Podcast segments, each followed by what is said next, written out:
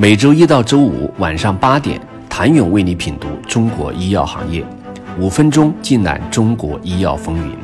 喜马拉雅的听众朋友们，你们好，我是医药经理人、出品人谭勇。一鼓作气，再而衰，三而竭。从双抗领域的 FIC 到如今市场一有风吹草动就股价震荡，康宁杰瑞似乎正在经历这一切。不过，仍有不少投资者保持信心，在股价震荡的当天抄底入场。这是康宁杰瑞在二零二三年第二次经历。十一月十四号一开盘，康宁杰瑞股价下跌一度超过百分之二十五，一直到中午收盘，跌幅仍高居百分之十九。截止当天收盘，股价报九点六三港元每股，跌幅百分之二十二点五九，总市值。一天蒸发掉三十亿港元。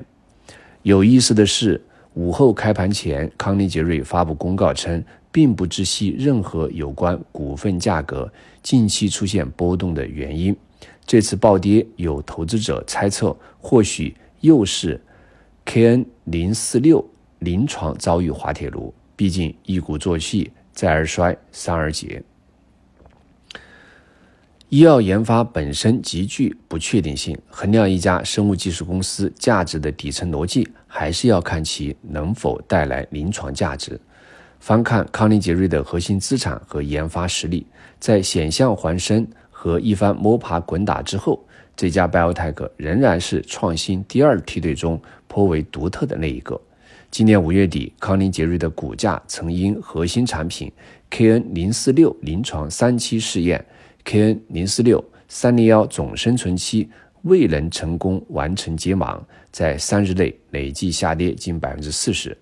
关于这次闪崩，市场有不少声音猜测是解盲数据又失败。距离康宁杰瑞上次临床未达预期已经过去将近六个月的时间，再次闪崩不免让不少投资者猜测，KN 零四六的临床三期数据是否又遭遇了滑铁卢。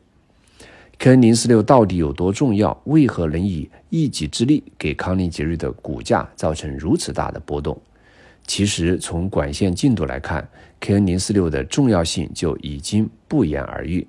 KN 零四六是康宁杰瑞进度最快的管线之一，可以说是奠定康宁杰瑞在国内双抗领域地位的排头兵。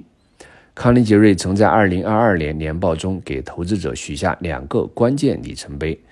预计二零二三年将实现 KN 零四六鳞状非小细胞肺癌和胰腺癌的年内双报。上述 KN 零四六三零幺试验就是用于评估 KN 零四六联合化疗治疗晚期不可切除或转移性鳞状 NSCLC 患者的疗效及安全性。该试验的进度将直接影响。KN 零四六针对肺癌适应症的上市节奏的推进。另一方面，也有投资者质疑 KN 零四六三零幺试验本身的设计，并认为这是康宁杰瑞并未在双抗领域博得头筹的原因之一。根据康宁杰瑞的信息披露，早在二零二二年三月就已经完成了第一次期中分析，获得统计学显著且具有临床意义的无进展生存期改善。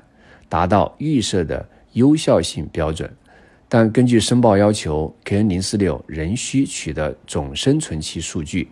从概念来看，无进展生存期和总生存期虽然都用以评估抗肿瘤药物的疗效，但前者是衡量疾病得到有效控制、没有出现新进展的时间，后者用以衡量患者活了多久。